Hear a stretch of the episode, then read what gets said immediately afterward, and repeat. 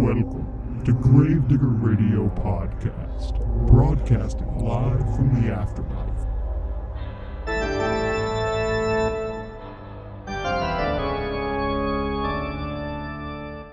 All right, guys, I am super excited about this episode. Today we're talking about the man, the moth, the legend, the Mothman. Jason, bring us in. Okay, um, I'm assuming that the audience probably has at least like a baseline cursory knowledge of the Mothman, right? That's that's out there. That's a thing in pop culture. We know the Mothman, yeah. As incredibly popular as he is in modern culture, I think everybody at least tangentially knows about the Mothman. Anonymous Mike, what do you think? Well, being from Kentucky, I mean, I think everybody has Just heard over about yonder. Mothman. Yeah, I mean, just right across the river over there, South Williamson area. You've got, you know, you've got this legend. I think everybody over here's heard that. Pardon me a minute. I'm having a little more liquid charisma before we get the episode going. And speaking of which, if you like the episodes better when we drink on them, we actually have a new way to support the podcast set up under Buy Me a Coffee, but we've got it changed to Buy Me a Beer. And if you donate, I think we've got it set up like five bucks donation to the podcast. We promise that we will drink whatever you buy us on this podcast. So if you want to do that, head over to Buy Me a Coffee forward slash Gravedigger. Except Kind of- Zima, we will not drink Zima. They still on make this one. Zima? Oh, I don't know. Do you know what that is, Zach? No, what I think the it's hell? older Oh, than you you're are. too young. What the hell's Zima? What is Zima? That's a good question. It's a, it was a, it was like a clear malt liquor that was really, really popular for about uh, seven or eight minutes. Is this the thing that like the flavors were like transported next to a lemon, like that kind of stuff? where it's no, like, it this was is just the drink- Zima. It was the Wasn't real no? popular where people put a Jolly Rancher in it. Oh, that's So news this is to before me your time. entirely. It was Oh, it big was when I was in college, so mid '90s, early to mid Yeah, '90s, something like that. Yeah, Terrible. That's what everybody was drinking. But no, any given episode that we record is about 10% Jason, about 90% Evan Williams bourbon. Okay, anyway, uh, Mothman. So, I mean, before this episode, the only thing I really knew, I mean, I'd heard some of the legends and the old movie with Richard Gere and uh, who's the redhead? She was in Will and Grace. Man, I don't know why. Deborah you're, Messing. Okay, I don't know why you're looking yeah. at me to be like the big Will and Oh, I had a huge crush here. on her back in the day. But anyway, um, yeah, so I'd seen that movie about the Mothman, weird creature, West Virginia. He shows up when bad things happen. That's literally all I knew. We have the book for this episode is just called Mothman: The Facts Behind the Legend by Donnie Sergent Jr. and Jeff Wamsley. Wamsley, Wamsley. I actually kind of like the book, and, and, and Zach bought this and, and brought it to us. It's kind of a almost like a coffee table size book, but it's full of the historian in me would call primary source documents. Yeah, no, it's actually a really good book. It's got first-hand accounts. It's got newspaper clippings. It's got all kinds of just.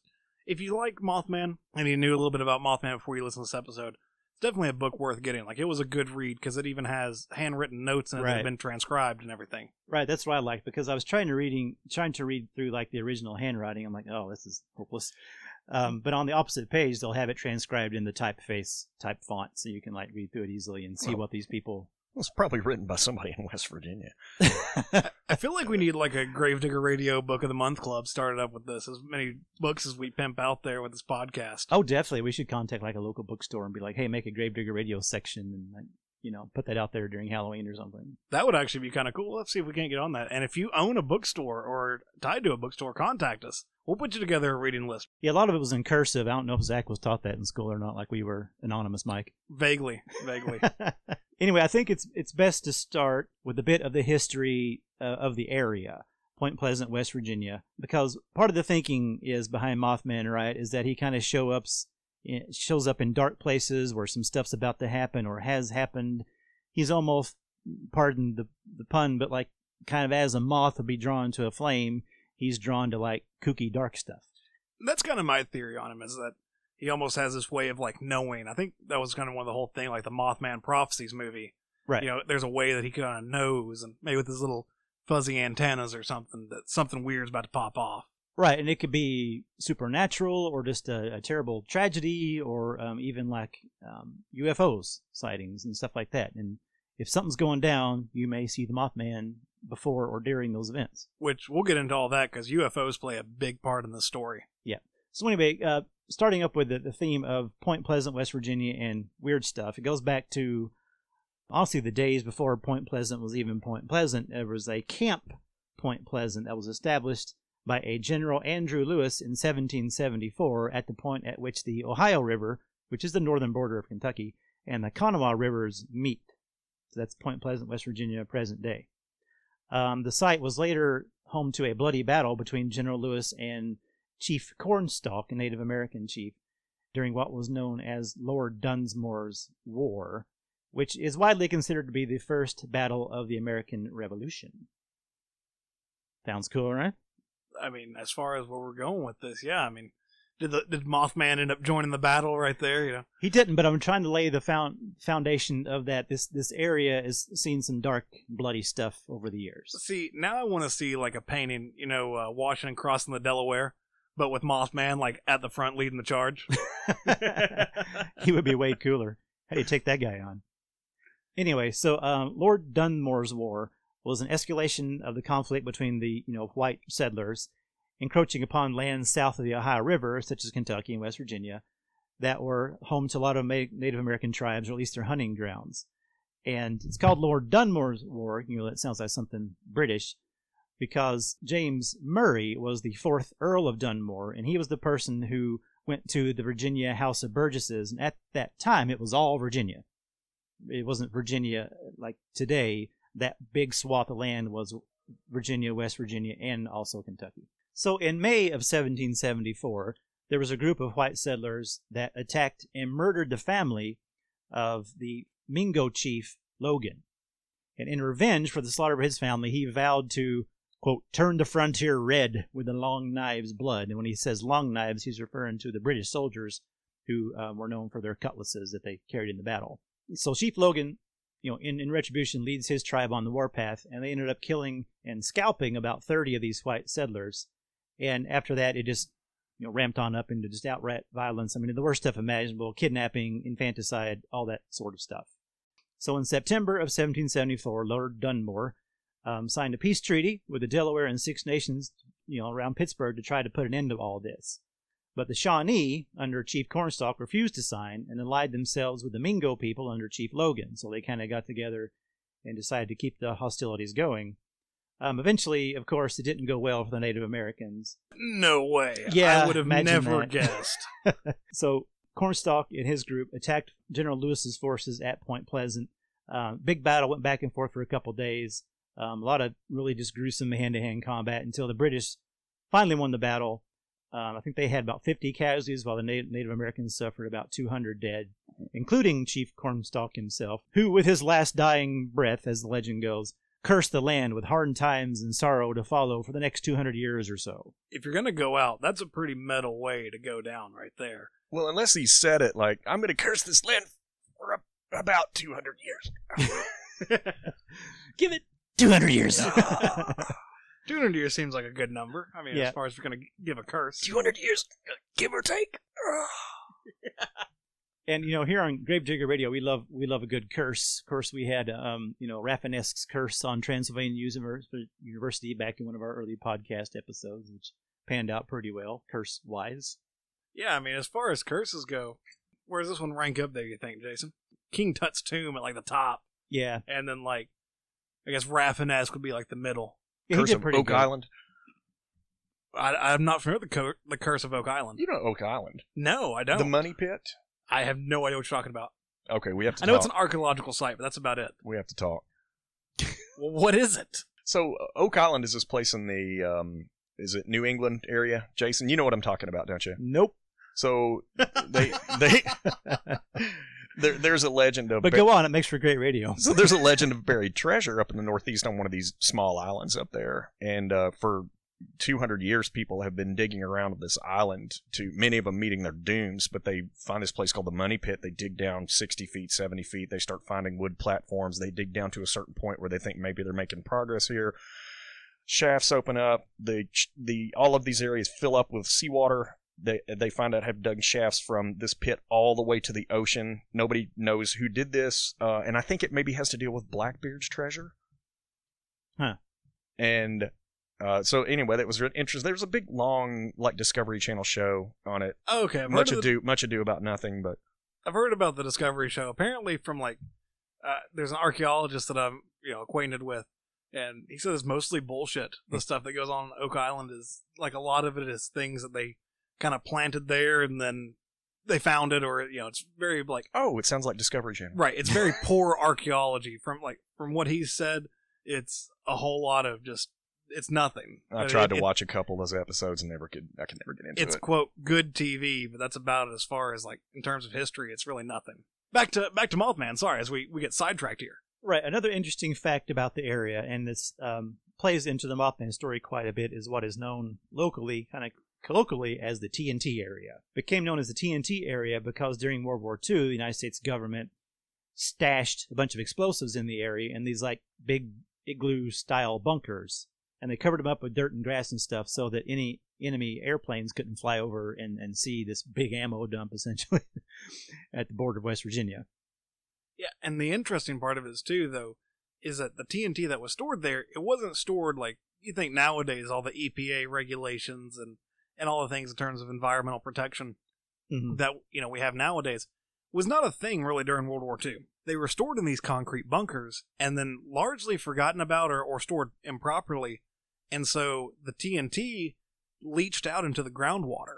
And Mhm. the EPA did a survey of the area of the groundwater and found that there was like active uh, nitroglycerin and TNT and different explosive components and, and chemicals and even asbestos. asbestos apparently. leaching into the groundwater heading towards like drinking wells but the other thing is apparently it made like a toxic bog in this tnt area you know if you're familiar with the what is it the princess bride where the uh where the swamp has like you know flames shooting up out of it it kind of Right. made something similar to that Nice. R O U S's. the yeah a mo- or i guess mu m-o-u-s is mothman's unusual size I think the most uh, widely known incident linked to the Mothman is the Silver Bridge incident um, there in Point Pleasant, West Virginia, and uh, the events of the movie kind of um, you know rotate around that story as well.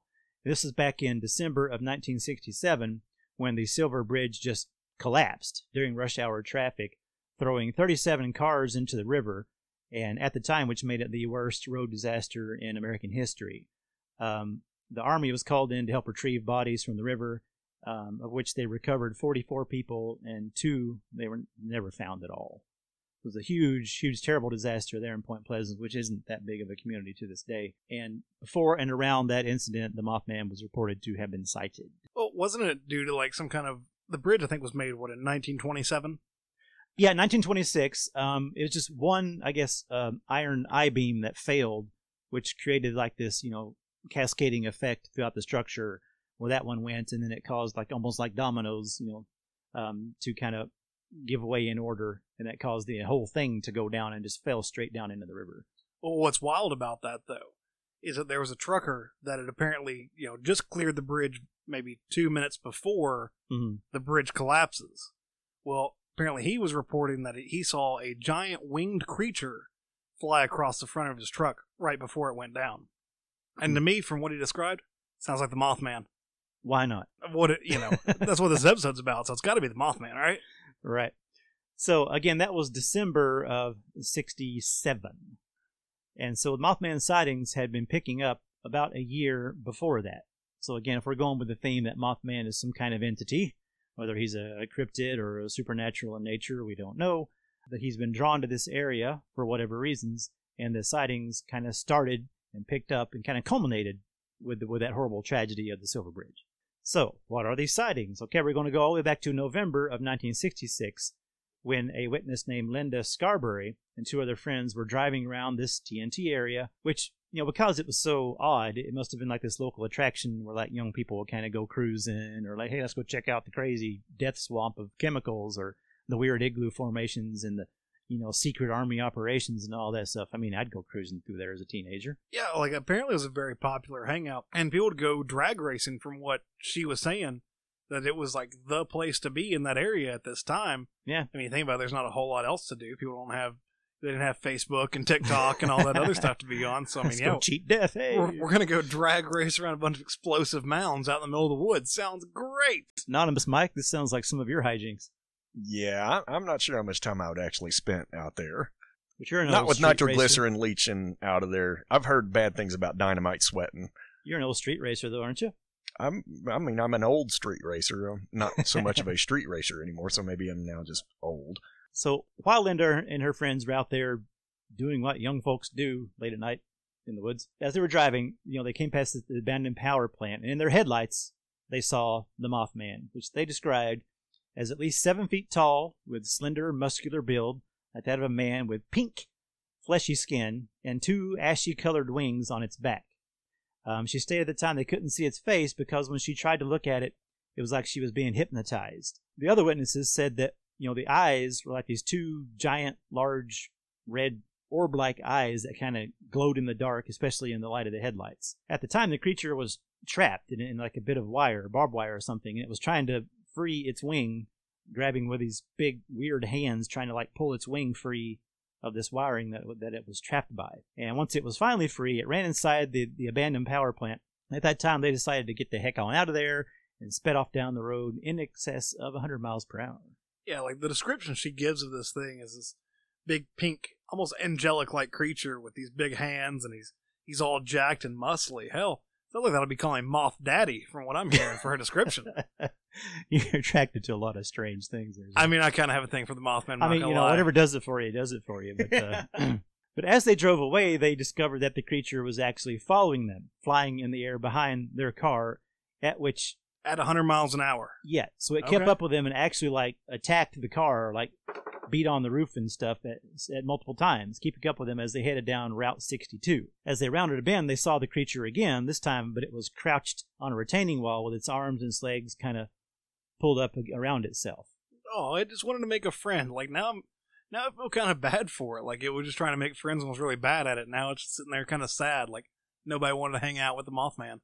Yeah, maybe so. We've w- all been there, right? I would be friends with the Mothman in- in a heartbeat. We've all been there. So the next day, um, they went back, and they had four people in in the car altogether, including Linda Scarberry, and they went de- back to the power plant during the day, and they decided to look around outside. At which point, they did find some strange tracks, and one of the men, this guy must have had a pair between his legs, decided to go inside by himself, but he did come running back out later, saying that he saw the creature inside by the old abandoned boiler, and he had like slammed the boiler door as he escaped. And again, later that night, they saw the large form of winged creature flying over the highway near the TNT area. Um, the group finally decided, okay, we've got enough evidence now. We've seen this thing over the course of two days doing various things. They fi- finally decided to go to the police. Of course, they thought they were full of crap. well, but going back to the power plant, when the guy ran out, didn't the group also go back in, and the door that he supposedly like slammed shut was now wide open, like something had come back out of there. Yeah, the man who went in slammed it shut behind him, but later on, when they saw it again, the door had been opened. Mhm.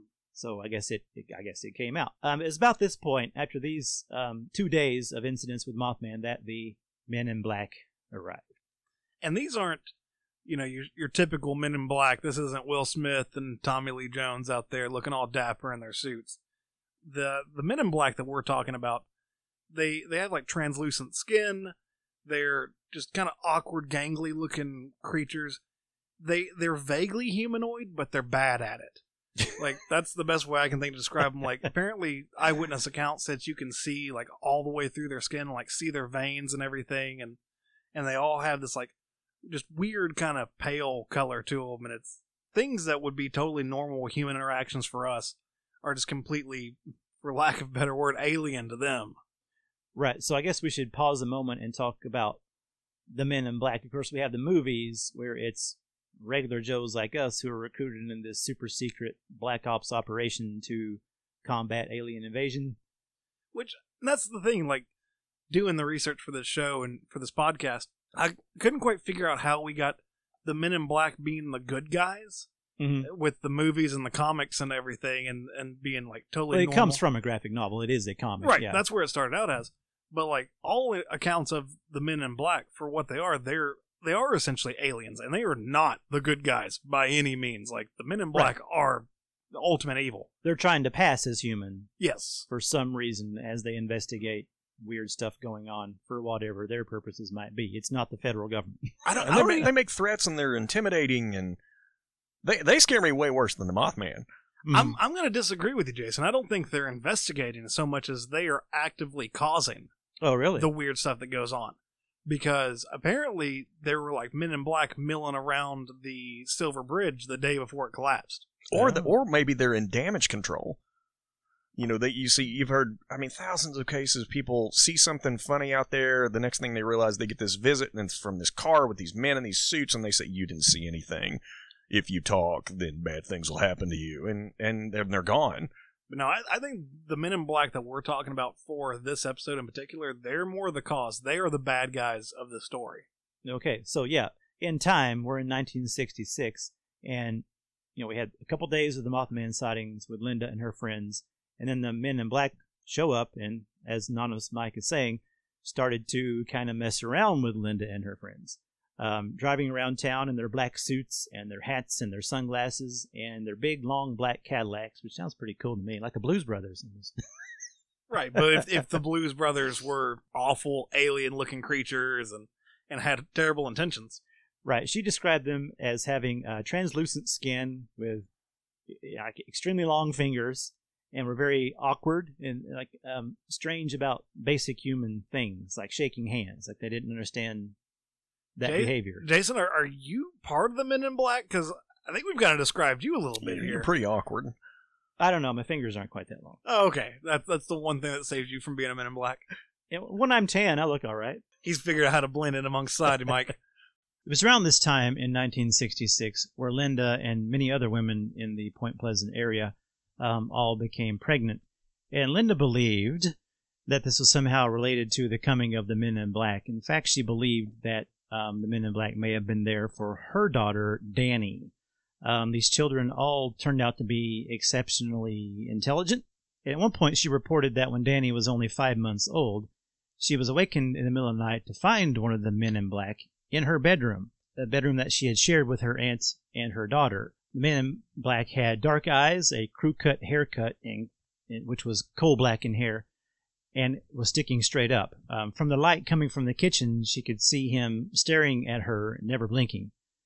At which point he lit a cigarette, and the light from the, the lighter going off um, reflected off of a gold crucifix that was hanging over the baby's crib. At that point, he kind of freaked out and fled the house. And as everyone was waking up as well, he fled the house. And they kind of thought maybe it was a dream, but they all remember distinctly seeing this man in black in their room examining the child. Well, yeah, because the, the aunt was in the room there with them, too. Right. And the interesting part about this is that she noticed these men in black kind of following her around and these weird occurrences around town Mm-hmm. previous to this event. And I think she met with her like local preacher and was like, "Hey, is there anything that we can do?" Because they had some you know weird vibes, especially after seeing the Mothman. And asked us like, "Is there anything that we can do to kind of protect ourselves?" And here's where it gets really weird.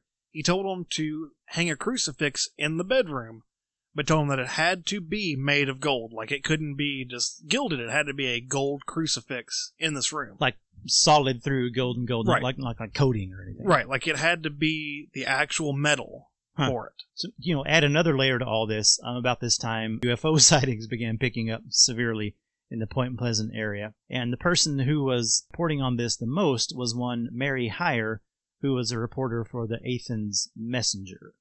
I'm assuming that's Athens, Ohio, which is on you know the west side of the river. Yeah, it's, it's just across the river there from Point Pleasant. So Mary Hyre, now we're up into January of 67. Mary Hyre was working late in her, her office, which was located in the county courthouse downtown, and an unknown man walked in the door, whom she described as being very short, maybe only about four and a half feet tall, with strange, dark, deep set eyes covered by glasses with thick lenses. He was wearing strange shoes with very thick soles, which maybe added a little bit to his height. He had long black hair, cut squarely like a bowl cut, and spoke in a peculiar, low, and halted voice. Um, the man asked for directions to Welch, West Virginia, and kept getting closer and closer as they talked. And again, she reported this strange thing where, like, his eyes were staring at her directly, and she felt this almost like hypnotic effect come over her. And she was kind of alarmed by this person, very strange in appearance, and she called the manager to come into the office so that she wouldn't be alone. She said that at one point during the discussion, she had to go answer the telephone and noticed the man pick up a ballpoint pen that she had on her desk as if he didn't understand what it was. Yeah, like that's the whole thing with them is that they're kind of like poor There's just awkward, facsimiles. as, awkward AF, right? yeah, they're poor facsimiles of humans. Right. Is the whole thing about these men in black, and they speak in this like weird, you know, uh, stilted voice to where it's like, "What is this? Like, what? where do I go to find Welch, West Virginia? Mhm. Like it's they know words, but they they have no idea of like intonation or any way to actually like speak as a, a normal human. this incident ended while while she was kind of on the phone paying attention to other business. He was examining the pen and then just kind of cackled loudly. Eh, eh, eh, yeah. Yeah, so I don't know. I worked in bureaucracy a lot of years, and um, I'm quite happy when people leave my office for whatever reason. But um, Honestly, I don't know what's worse: the fact that they're most likely aliens, or the fact that the aliens would be close talkers. Because I. I can't stand somebody that's a close talker. Like if you're one of those people that has to get like closer and closer as you talk, yeah, we're gonna have problems. There was one person I knew that they were an, a habitually close talker, and one day I finally just held my arms up directly in front of me, completely outstretched, and I said, "If you make it within this radius, I will strangle you. I will strangle you right here." And that's how you deal with close talkers. If somebody's a close talker and you don't like that, just hold your arms up. Tell them if they get close enough, you're just gonna choke the shit out of them. Yeah, 36 inch minimum for me. yeah. I worked with the international community here in town for a long time, and different cultures have just different lengths at which they want to talk to you, and that always made me uncomfortable. As a raging introvert, um, it always made me uncomfortable as heck. You know, get- a lot of Middle, Middle Eastern cultures they want to be right up in your grill, like smelling your breath, and I'm just like, oh, can't do this. Nope, arms length out, arms length at all times. I'd rather you just text me. yes, right. yes, yes. What kind of monster makes a phone call? Anyway, um, fast forward about a month um, up to February of 1967, and one of the original Mothman witnesses, Connie Carpenter, was walking to school when a black car pulled up alongside her. Um, the driver opened his door and asked her for directions.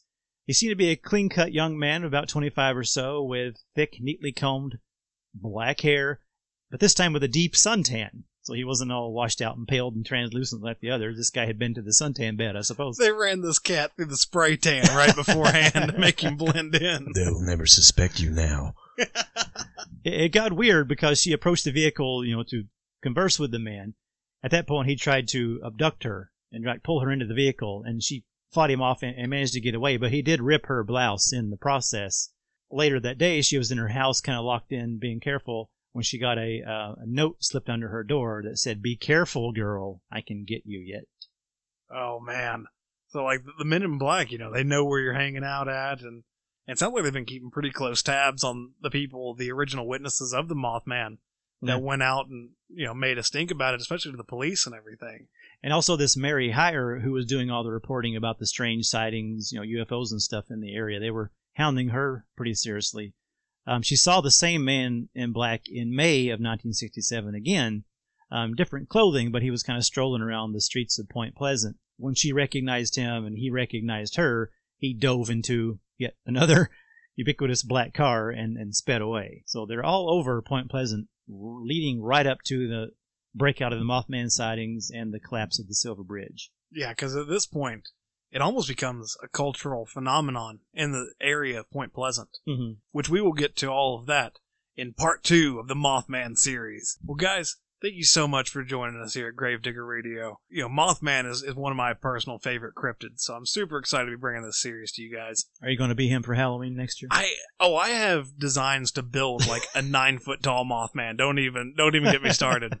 But if you like what we do here at Gravedigger Radio and you want to help us keep doing it, head over to our Patreon at patreon.com forward slash Gravedigger Radio. And if you don't want to have a recurring monthly donation, you can always buy us a beer, which we will drink on this podcast. This podcast is a strongly 75% alcohol. And you can do that at buymeacoffee.com forward slash gravedigger. Be sure to follow us on all of our social media at Facebook at Gravedigger Radio. We're also on Twitter. And if you have any weird personal stories that you want to share with the podcast, send that to us at gravediggerradio at outlook.com or send us a message on our Facebook page. Be happy to read those on air. So until next time, guys, tune in for another spooky story.